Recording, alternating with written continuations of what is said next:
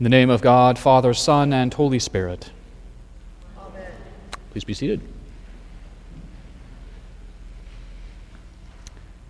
So, one of the, the funniest things about being a priest is uh, meeting for people for the first time who don't know that you are a priest.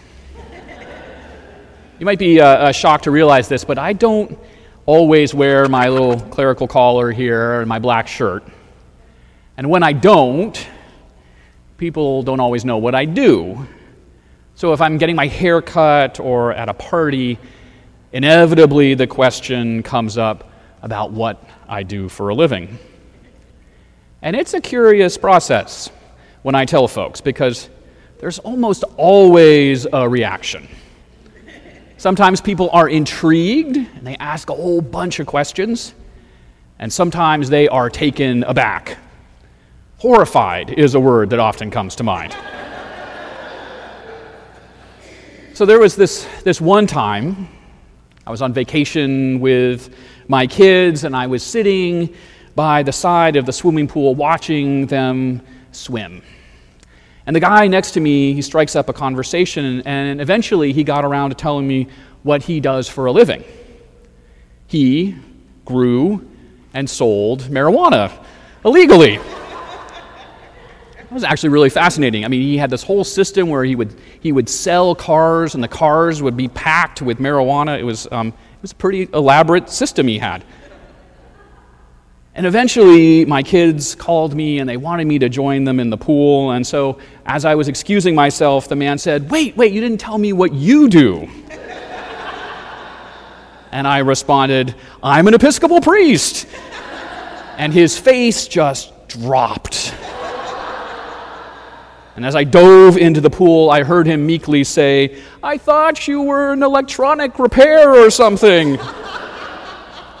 I have that look, I guess. This, this question of what do we do is often a very important question in our society. For better or for worse, the question is so important because our identity is often wrapped up in what we do for a living. We make assumptions about people, about who they are, uh, by what they do. But the questions of who are you or who am I are not really something that can be reduced to a career or even a vocation. The question of who am I is a, is a deeper question.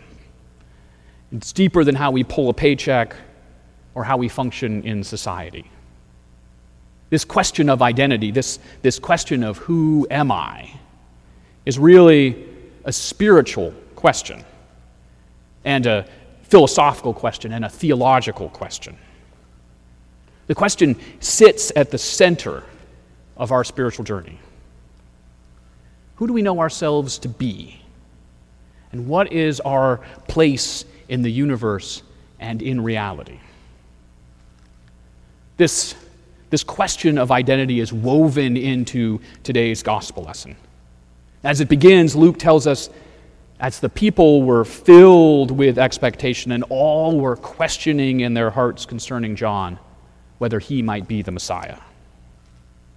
John's ministry of baptizing people for the repentance of sins had become so provocative that people had begun to ask, Who is this baptizer John?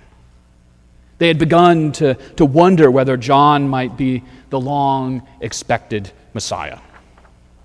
And for his part, John answers their question by stating that they should wait for another, a, a stronger one, someone who John's ministry anticipates and announces. And as the scene shifts to Jesus being baptized and, and all of the people being baptized, again, this question of identity emerges.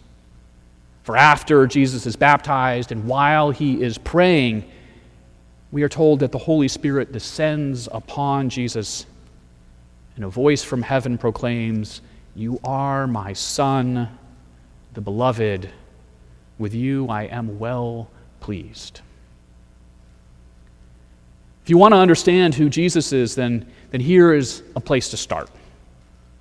Jesus is the beloved Son, empowered by the Holy Spirit, who fills God with joy. His whole life is a witness to this reality. And in this season of Epiphany, we will reflect on how Jesus reveals to us God's message of love and grace. We will see how God longs to bring wholeness and well being to all. We will see the power of forgiveness and the power of healing. Jesus is the, the bearer of this message to all people. And indeed, there is more. For as the church began to try to understand who Jesus was in the light of his life, death, and resurrection, this pronouncement as, of Jesus as God's Son, empowered by the Spirit, became extremely important. For this account of the baptism of Jesus does not just tell us about Jesus himself, but more than that, about the very life and nature of God. As the, as the church matures and the church's theological reflection grows, the church comes to understand this dynamic of Father, Son, and Holy Spirit to be of eternity, and that it has very implications for the very nature of God. If you want to ask the question, who is God? Then for Christians, we must look to passages like this, at least in part. But the event of Jesus' baptism is not merely about him, and it's not merely about God. It is also an answer to the question of our own identities. For when the Word became flesh and dwelt among us, all of human nature was blessed and sanctified. God makes God's home with humanity, and indeed in humanity. The New Testament will again and again say that we have been adopted as children of God in the incarnation of Christ. And so, too, as the lesson from the book of Acts describes, we have also received the gift of the Holy Spirit. In our baptisms, just as much as in Jesus' baptism, the Holy Spirit descends upon each one of us.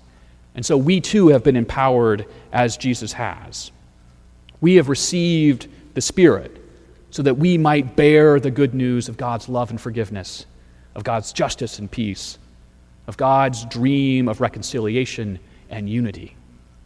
We have received the Spirit so that we might be heralds of the gospel. And so when the voice declares, You are my Son, the beloved, with you I am well pleased, this is not just a word to Jesus, but to us all. God says to me, You are my child, the beloved. With you I am well pleased. God says to each of you, You are my child, the beloved. With you I am well pleased. This is a message for us all and a message for the whole of humanity. Who am I? And who are you? Today's answer is we are God's beloved children. And when we know this, when we internalize this, then this news has profound implications for how we, we see and look at ourselves. We can't look at ourselves with reproach and with self loathing when we believe that we are beloved children of God. And even more, when we internalize this good news, then we can't look at our neighbor or our enemy in the same way either. For they too are God's children. They too fill God with joy. They too are precious in God's sight. And if they are precious to God, then they must be precious to us as well. The message of this day is that we are all beloved children of God. And this is news that should cause us to, to rejoice, and it should challenge us. We are to rejoice because, as God's children, nothing can separate us from the love of God. And this news should challenge us because so much of our lives, both personal and communal fail to fully live into this reality. But here we are, children of God, because what God says to Jesus, God says to us all You are my children, beloved. With you I am well pleased. Amen.